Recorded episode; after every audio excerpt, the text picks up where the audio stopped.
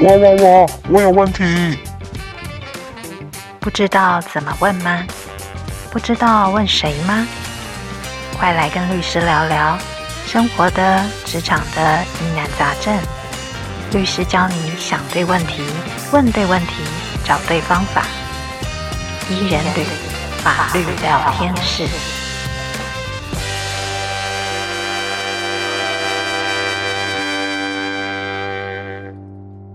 Hello，大家好，欢迎收听我们的全新小单元“伊人旅法律聊天室”。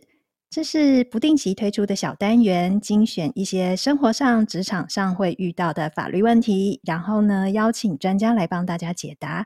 今天我们要来聊的题目是：无痛退休有办法吗？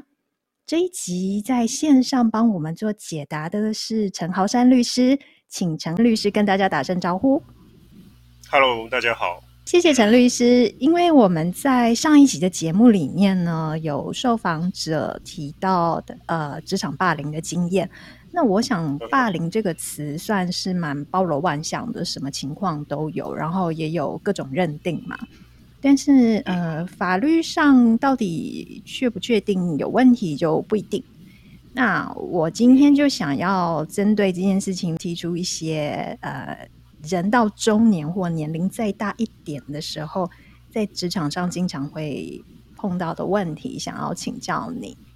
嗯，那第一个问题是我们常常听到“优退”这个词啊，其实我在前公司的时候也，呃，我不是被优退的，但是我就是有看到一些呃比较资深的前辈，他们有遇到这样的情况。那呃，我我想这个应该是有，就是选择呃旧的退休金制度的劳工，然后好像会遇到，经常会遇到这个问题吧？因为好像什么结算什么怎样比较好的退休金什么的，我也搞不太清楚，因为我是新制的。嗯，那公司他们就是会先提前，就是先结算一个退休金啦，还有再加上资遣费。然后要给这些请他，就是希望他们能够优退的员工。那那看起来是之前，但他又叫优退。然后因为他们又会请这个员工签字，好像要取得他们同意。可是看起来要取得同意，其实实际上好像就是确定对方一定要离开。那像就是被公司呃通知说要优退的员工，他们可以不接受吗？那如果公司的态度很强硬啊，呃，又有一些方法，就是希望他们一定要接受的话，甚至最后就说，那我就直接支钱，但是我还是很很有情有义的给你退休金。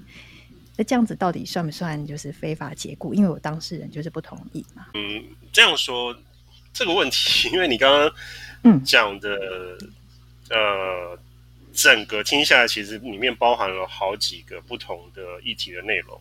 哦哦哦，那先说你“优退”这个词，跟后面你讲到的救治年资，嗯，或者退休金，嗯、其实在概念上有点点不一样。我想要讲清楚这个问题的话，可能我先把所谓新制旧制先跟大家稍微解释一下。哎，可以也可以，后面的理解会比较会比较能进入状况。好。好，我尽量用简短的方式了哈。就是所谓的薪资和旧制，其实是指退休金或者说退休制度的新旧的两种制度。那所谓的旧制指的是适用劳基法，依照劳基法、劳动基准法五十三条到五十八条办理退休。嗯，那新制的话是指劳工退休金条例，这个就是俗称的新制。呃，我简单说一下两个最大的差别。第一个，救治钱会比较多，嗯，那但是它有上限，它的上限是四十五个基数。呃，所谓的基数指的是你退休前六个月的平均月薪。嗯哼，那但是它的风险会比较大，因为你要能拿到救治退休金，必须前提是你在同一个雇主受雇的年资。符合退休规定，嗯，对，那至少要十五年或二十年，嗯，啊，就同一个雇主，然后或如果说你只有十五年，那你还必须同时满足年龄的要件，啊，所以在原本劳工退休金条例施行之前，很多劳工是拿不到退休金的，尤其在一些中小企业，嗯，那或者一些比较呃比较不守规矩的雇主，就会在你可能快要届满年资之前，想办法把你劝退，或甚至公司就结束掉。对，这种事情以前蛮常见的。那所以后来就是因为有这样的状况，那所以后来就推行了这个所谓的新制劳工退休金条例。那它是你自己有一个退休金专户，那钱呢，原则上就是最低最低每个月提交你的薪水的六趴，嗯、呃，更精确的说是投保集聚或者说劳退集聚的六趴。这个我们就不细讲。嗯嗯嗯。那钱会比原本讲的所谓四十五个基数的救治来的通常会比较少，嗯，而且可能会少蛮多的。嗯。那但是它比较没有风险，因为那个专户不管你到哪个雇主，不管你跳槽多少次，被资遣多少次，嗯，这个专户永远跟着你。哎，只要你符合劳工合约条例规定的年龄，你就可以去请领它。嗯，对。但是这个所谓风险比较小，指的是你不会拿不到。嗯。但是它是不是风险真的比较小？诶，其实老师要看劳退基金的操盘绩效。嗯，那这部分其实学理上有其他的讨论。嗯，对。那总之，现在的状况是适用旧制的，还有用用到旧制，或者是有保留旧制劳工、旧制年资的劳工，其实是越来越少的。因为新制在民国九十四年的七月一号施行。对，那如果说是九十四年七月一号以以前就受雇的，大概应该会有一定的年龄了。对，嗯，好，那总之薪资跟旧制的差别大概是这样。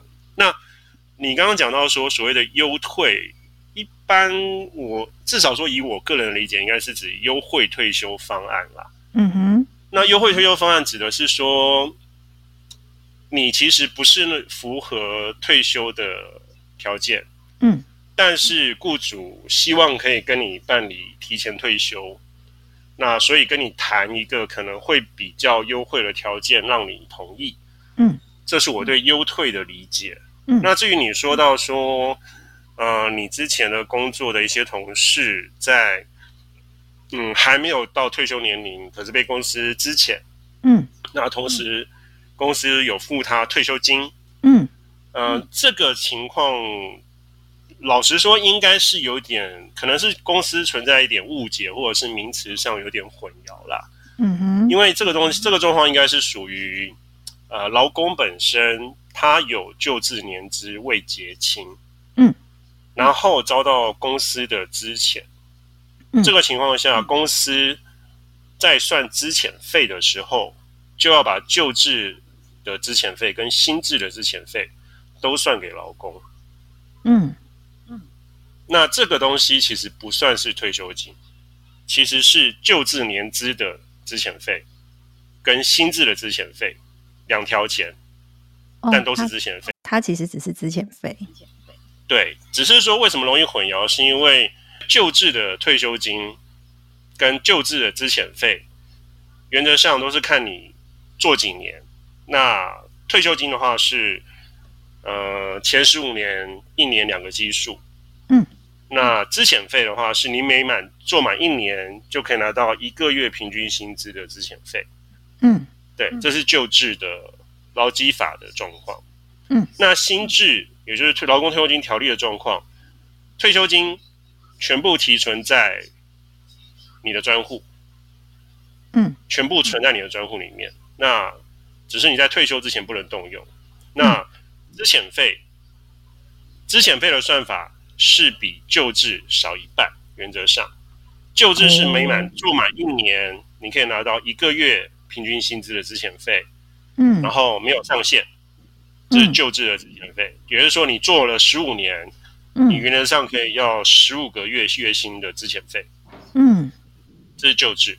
那新制是你做两年，可以拿到相当于一个月月薪的资遣费，嗯，并且上限。有上限，上限是六个月的平均月薪。哦、嗯，也就是如果你是在同一家公司待了十五年，嗯，用旧制算，你有十五个月份的退休资遣费，嗯，用新字算的话，你就只有六个月份，嗯，对。那如果说是你只有做不到一年，那那个差距其实又更大，因为这又牵涉到一些更细节的算法。总之，你刚刚说到的情况，你某些同事被资遣，嗯，资遣费以外又拿到了一笔所谓的退休金，嗯哼，应该那个是指依照旧制计算的资遣费，应该是这个状况啦。哦，对，那当然也有一个可能性，因为旧制之前费，我刚刚说是满一年可以拿一个月月薪嘛，嗯。但是旧制的退休金满一年可以拿到两个月份的退休金，嗯，呃，至少在前十五年的年资里面是满一年可以拿到两个月份，嗯，所以所谓的如果说你们公司真的是有给予优惠的话，可能是指说他在算旧制资遣费的时候，不但是。不是完全照旧制的之前费算，而是照旧制退休金的标准，嗯、等于说有给 double 的一个之前费的状况。嗯，也许这个是所谓的优惠，但具体的话，就是要看你同事的实际状况怎么样。对，我，我其实也没办法用猜测。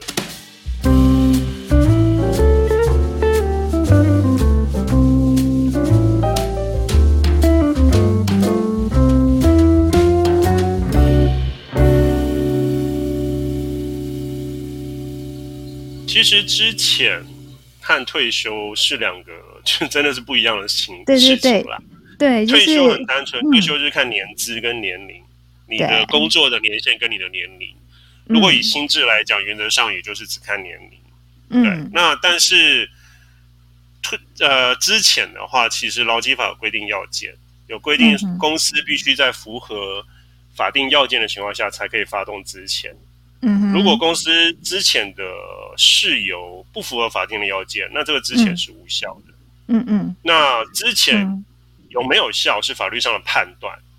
嗯、有效，嗯，他公司单方发动，嗯哼，就发生终止劳动契约的效力。嗯，无效，嗯，公司一样是单方发动，嗯、那但是不会发生终止劳动契约的效力，故劳工可以主张我还是要回去上班。嗯，那这个其实不管公司的之前有效无效，老实说，都是一个单方行为，因为这个东西是叫契约终止权，它是一个形成权。嗯，那它是单方行使就好，是不需要跟劳工做任何协议或经过劳工同意的。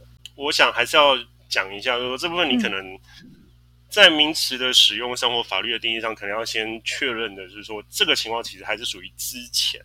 嗯嗯嗯，那之前的话，之前合不合法是看劳基法十一条，嗯，符不符合劳基法十一条规定的这五种状况，符合，嗯，那劳工不同意也没有意义，因为他之前是有效的，这是属于公司的一个正当的经营管理的合合理行为、合理判断，嗯，对，嗯那如果公司不符合十一条劳基法十一条的要件的话，他之前你，嗯，那劳工当然就可以。主张这个之前无效，嗯，我还是要继续上班，嗯，那相应的就会有可能会有确认过关系存在之类的这些法律纠纷或诉讼，所以之前的优退其实不太、嗯、对，其实不能划等号的东西啦，你这应该这样说。了解。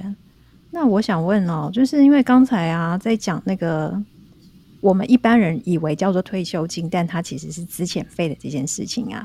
因为刚才这样听起来，新制旧制什么的，就是尤其是卡在那个那个那个时间点的人啊，那他的算法因为还蛮复杂的嘛。然后呢，其实我觉得当事人未必也清楚的知道，说我到底呃，比方说我可能要被资遣的话，我到底可以拿到多少钱？那可能我离开公司之后才发现，哎，公司好像少算给我了耶。那这时候我可以再回头去跟公司争取吗？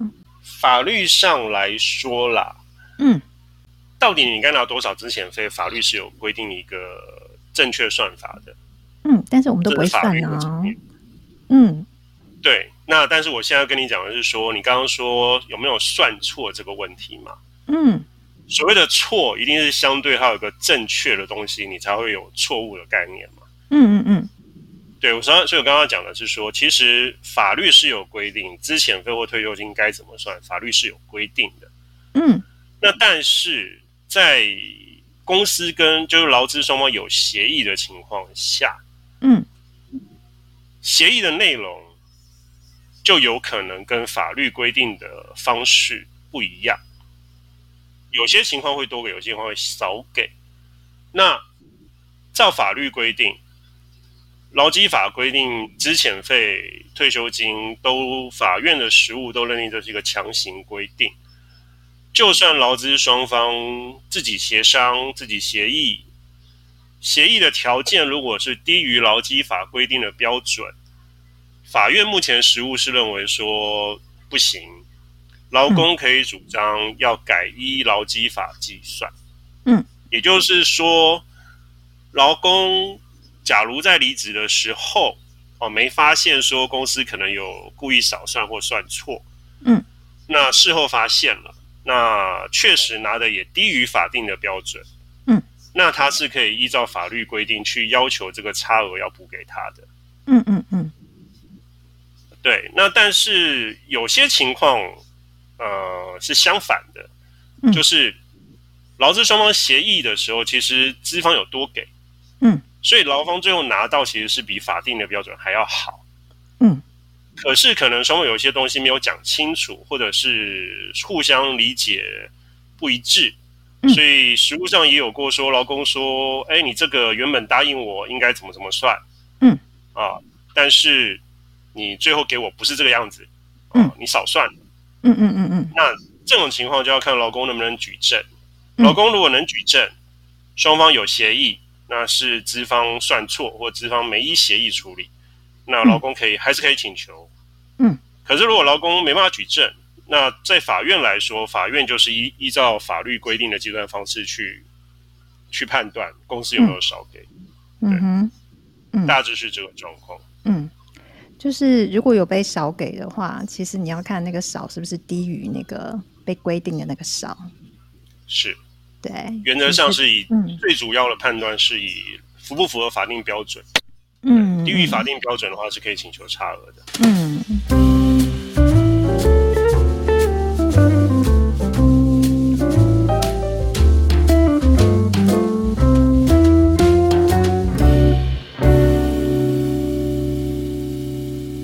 那好，因为这个刚才都是一个要离开公司的过程，就是呃被离开的这种状态嘛。但是呢，那那还有另外一种状况，就是说。有一些人，他是在公司里面担任比较高阶的主管，然后这种高阶的人呢、啊，常常碰到一个问题，就是说他们要离开公司的时候，不管是自愿或非自愿，常常都被公司要求要签一个叫敬业禁止的这种和这种条条件这样子。但是，但是因为他这个是他的呃，就是他在职场上里面他的一个吃饭的老本事嘛。那他离开这间公司之后，因为现在人都还是要继续的自我实现呐、啊，还是或者有一些经济需求，他要继续工作啊。他就是要凭着他这个本事继续工作，然后我又跟你签了这个敬业禁止，那我要怎么办？嗯、那而且这些这些技能啦、专业啦，都可能他是凭自呃，就是自己累积而来的，或者说额外进修而来的。那你要把他禁止了，那我我可就是说，如果今天是我，我可以拒签嘛？那或者是说，哎，公司这样子也是为了要保持自己的竞争力嘛？那要去跟人家签这个东西，那到底什么样的范围是一个合理的范围啊？第一个是说，其实现在比较常见竞业禁止条款，其实比较常见是在大型的公司，尤其一些比较呃，怎么讲，科技业或电子业，嗯、对，高科技业比较会常见啦。嗯，因为其实一般的传统行业，呃，也比较少说会有一些什么营业秘密啦，或者说特殊的一些呃技能或知识啊，是完全依靠公司，一直你在这个公司学习得来的。嗯，那关于说竞业禁止条款本身哦，它老板能不能强迫你签？哦，原则上当然这个不行，嗯、因为这个就等于是一个契约，竞竞业禁止条款也是一种契约。嗯、那既然是契约，就是要契约当事人都同意才会成立。嗯，嗯哼。所以如果老板要求你签，或甚至是强迫或劝诱你签，嗯，劳工不签，那雇主是不能强迫劳工去签的。嗯，对。但相对的，呃，现在比较常见，其实是尤其是一些高科技产业，其实是在你入职的时候，他就会叫你先签。嗯，对对对，在你的劳动契约里面就会有这样一个竞业级的条款。嗯，对。那想当然尔，你在被录用的时那个当下，你正常来讲你不会不签，因为你不签你哪里进不去。哦、对，对，嗯。那你如果当下签了，嗯，你事后要争执，嗯，这样一个竞业禁止条款的效力哦有没有效？嗯、你要回到劳基法的判断。啊，劳基法第九条之一，嗯，有规定，呃，雇主在四个前提底下，哦，符合四个前提、四个要件的情况下，嗯，哦，才可以跟劳工做竞业禁止约定。那如果不符合，呃，这个竞业禁止条，竞业这个竞业禁止规定，就算你签了，哦，嗯，公司也不可以事后拿来主张，嗯。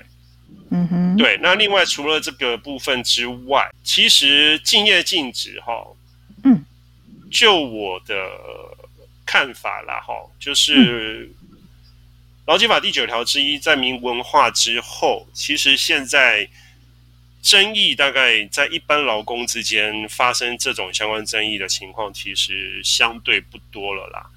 因为传统产业的雇主就算叫你签这个东西，其实。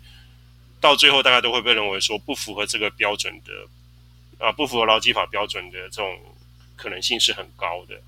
哦，那所以其实我的经验是比较常见的是那种高科技业，嗯，或者是像航空公司机师，嗯，因为机师的培训真的需要花蛮多成本的。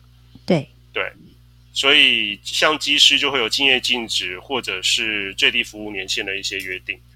那一般劳工可能目前来说遇到敬业禁止约定的情况相对会比较少啦，嗯，那或者至少是一定程度的职位以上，嗯、中高阶主管以上，对。那如果你被要求要签，那当然你可以拒绝，那只是说在实物上来说，嗯、呃，雇主会跟你交换条件啦，你不签，但雇主真的想要你签的时候，那就是变成说双方谈条件。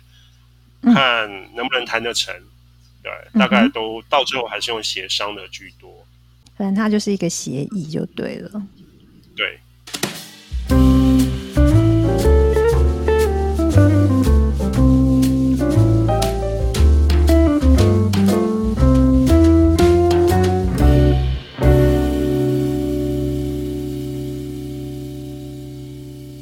因为像在有一些情况，就是说。不管是去求职，中高龄求职，或者是他在公司里面，然后常常就会因为年龄的关系，不是不被录用，就是可能绩效其实很好，考绩很好，但是一直无法升迁这样子。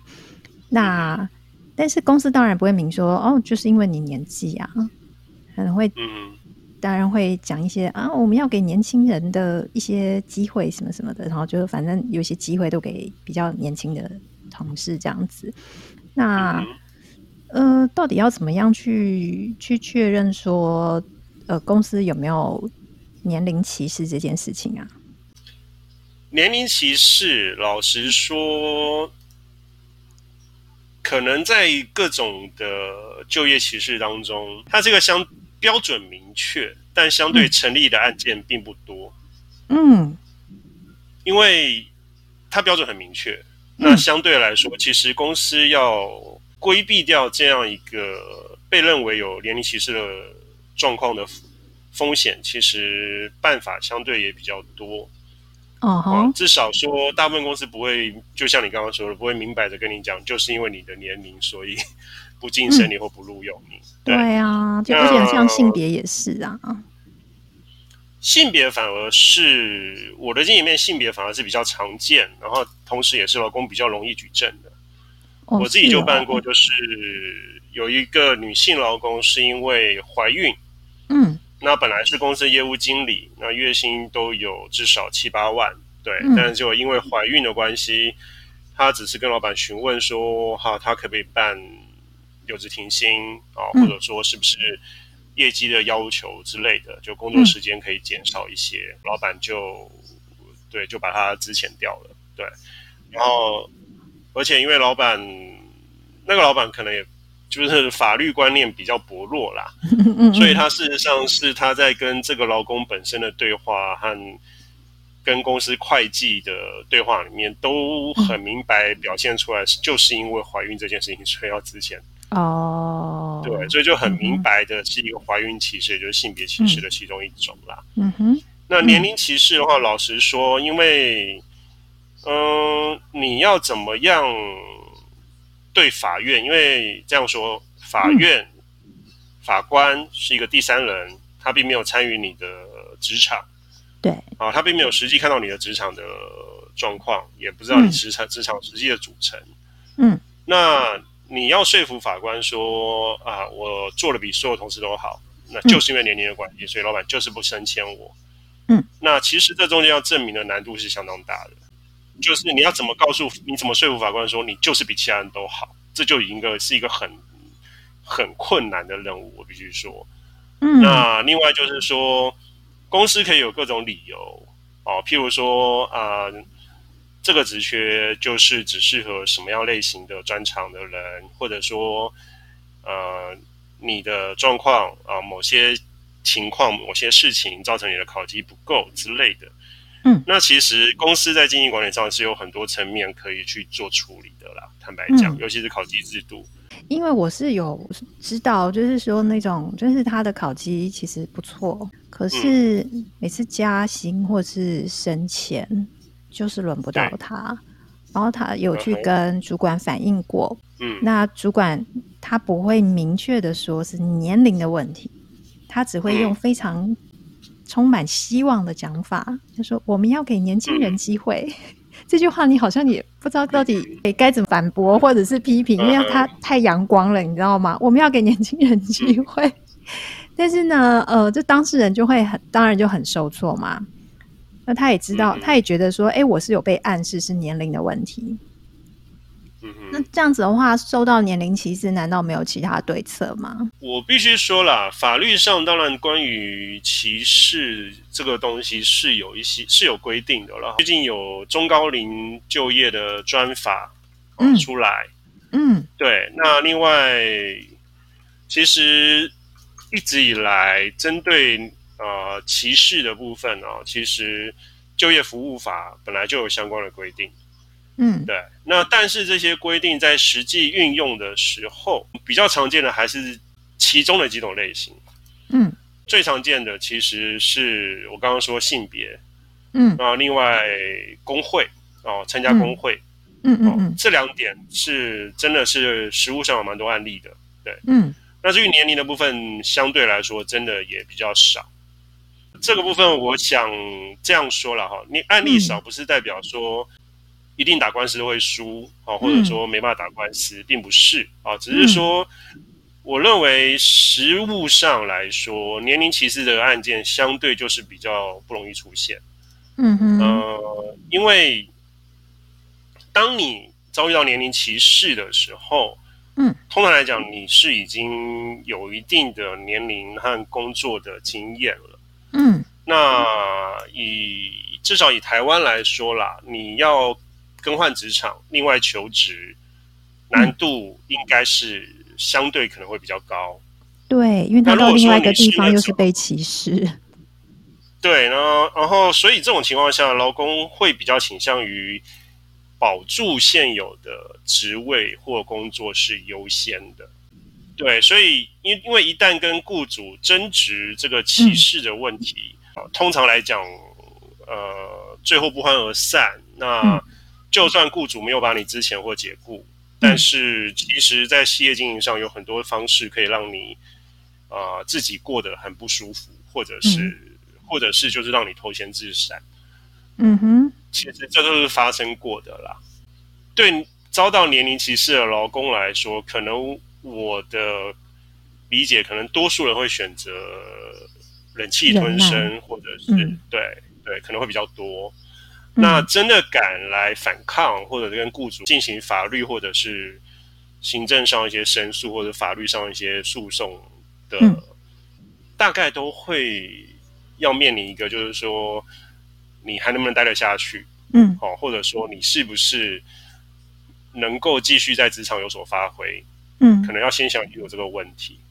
那另外就是说，真正发生到年龄歧视的话，因为那个东西是罚款很重，是政府罚公司罚款很重。就像前两天的新闻，嗯、我不知道你有没有看到那个高雄餐厅跟欧巴桑吗？餐厅跟欧巴桑，洗碗欧巴桑被罚，对，被罚了几十万，对，三十万，罚款很重。嗯，可是这个罚款是政府收走。嗯、被歧视的对象，你跟这个返还是没有关系。你去申诉，政府罚老板钱，嗯，然后能不能改善你在公司的待遇？嗯，通常来讲，答案是不会。哦，对，而且可能会 我必须说加深一些不当的待遇。对，这就是很现实的状况啦。那如果说你是真的能力很强，嗯。或者是真的就是不愁这个工作，不缺这个工作的收入，嗯、那某种程度上，可能这样的老公也不会想要费心思跟雇主纠缠。业务能力非常强，我不管去哪里，我都可以找到很好的工作。那我没有必要在受这里受你这个老板的气嘛？嗯嗯嗯嗯嗯。对，或者说我的专业能力很强，那当然你要年龄歧视我，我就另谋高就，甚至我自己出去创业。嗯、对对。哦，好的。所以相对的，遭到年龄歧视的可能在某些方面本来做法律上争执的资本或者是心理负荷，就是资本就比较少了，那心理负荷可能比较大。嗯、对。哦，所以有关于年龄这一题的话，其实就是比较现实哦。老实说，因为嗯，法律跟法律它是一个保障啊，对，当然是一个保障。嗯但是在社会生活的现实上来说，嗯、呃，能不能运用得上，那其实还是要看具体你个人的具体情况。嗯嗯嗯，好的，没想到今天这个是我要提的最后一个问题，如此的现实。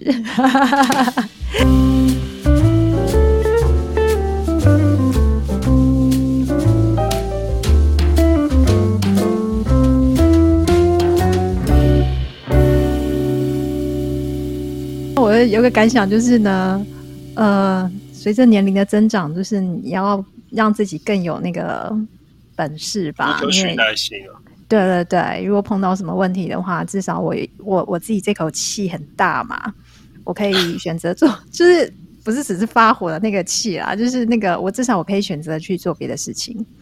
或者是说，哎，那你要把我放在原本的位置也好，但是我继续把我的事情做得很好。或者说，你要把我调离其他的，就是其他的职务，我我在不同的位置上，我也可以做得很好之类的，这样子。对，只能够真的是随着年龄增长。我想这个东西其实某种程度就是牢固双方先天上的，嗯，先天上有些关系是不对等，或者说是利害关系是不会一致的啦。嗯、先天上就是这样的状况。真的，所以我们常听到中年创业或者中年失业都很多，对，对，那对，那这个其实就真的是提升自己的专业能力，或者说无可自己在公司里面无可取代的一个地位。嗯，如果你真的想在这个公司长期的服务的话啦，嗯，对，嗯哼，了解。好的，这一题好问起来有点无奈，但是也只能够逼自己继续往前。哈哈哈。好啊，因为我们的社会就是即将要进入超高龄社会了嘛。那呃，什么法定的那种退休年龄啊，其实就是那个可以领那个退休金的，呃，老年年金的那个年龄也是会一直往后延嘛。嗯那好像说以前是六十岁，现在已经可能就是渐渐的会就加到六十五岁，说不定之后会再更延后一点这样子。那企业愿不愿意用中高龄啊？那我觉得这是另外一个很大的问题啦，而且是整个社会的，还有看整体经济一个状况这样子。那其实最需要的是，其实中高龄的人之后是越来越多的。我们的整个社会，我们的国家也需要劳动力呀。其实就是对于，就说其实希望说在职场上年龄不会会是一个障碍啦。希望不要是这样子。嗯，嗯，然后还有一些其他的法律的问题的话。平常要有点法治教育，不然的话，我可能连问问题都会全部混在一起这样。其实回到你前面讲的一个问题，就是有些东西，譬如说你要跟老板谈，嗯，之前谈退休，你不会算，嗯，那其实现在有很多地方都有提供免费的法律咨询。如果你真的就是没有这个预算，那其实像各地方政府的劳动局，甚至一些民意代表的服务处。嗯嗯，哦，还有就各地的法院，其实都有一些免费法律咨询的资源啊，还有法律辅助基金会也有。嗯嗯，对，嗯，嗯那不过我也必须说啦，其实免费有它的局限性啦，包括说时间上来说一定会有些限制。嗯、那还有就是说有些东西，呃，并不是那样一个场合，可能只有十几二十分钟或三十分钟，嗯，可以帮你。解答或者是分析的很完整的，嗯哼，有些事情其实还是呃使用者付费的概念，对，嗯嗯嗯嗯，对，有很多东西其实你是要给律师或者是要给专家足够的资料，嗯、那你才会得到真正正确的答案，对，嗯，那那个是。需要时间，那通常也是需要使用者付费的，嗯嗯嗯，就是除了我们自己一般民众。也要先搞清楚，先理理清自己的状况，然后也要知道说，哎，其实每一个人的问题都是不同的。那你要找律师的话，其实也是要呃使用者付费，因为我们这是专业啦，一定要尊重专业这样子。嗯，是，嗯，辛苦了，听起来。每一行都有，每一行各行各业都有自己的专业啦。那对，因为像我们今天我我提出来的几个问题，也是你看，就是我们我们这种人常常会混混淆的，就是自己脑袋整个混在一起的问题嘛。那如果说我们的听众啊，也有一些问题想要找这个陈豪山律师做更多的咨询的话，记得是付费的哦，哈，或者是说你们自己手边有一些法律案件也想要找那个陈律师的话呢，那我们会在这一集的节目说明栏，我们会留陈律师的联络方式，大家可以跟他联络，或者是说呃留言给我，你想要找陈律师，那我会一样把他的联络资讯给你。然 后对，那谢谢，谢谢，没有啦，我也谢谢你今天来我们的新的单元的开张，这样 非常谢谢你。嗯，那我们也谢谢今天大家的收听，请哎陈律师，我们要一起跟大家说拜拜哦，拜拜，拜拜，拜拜，谢谢。拜拜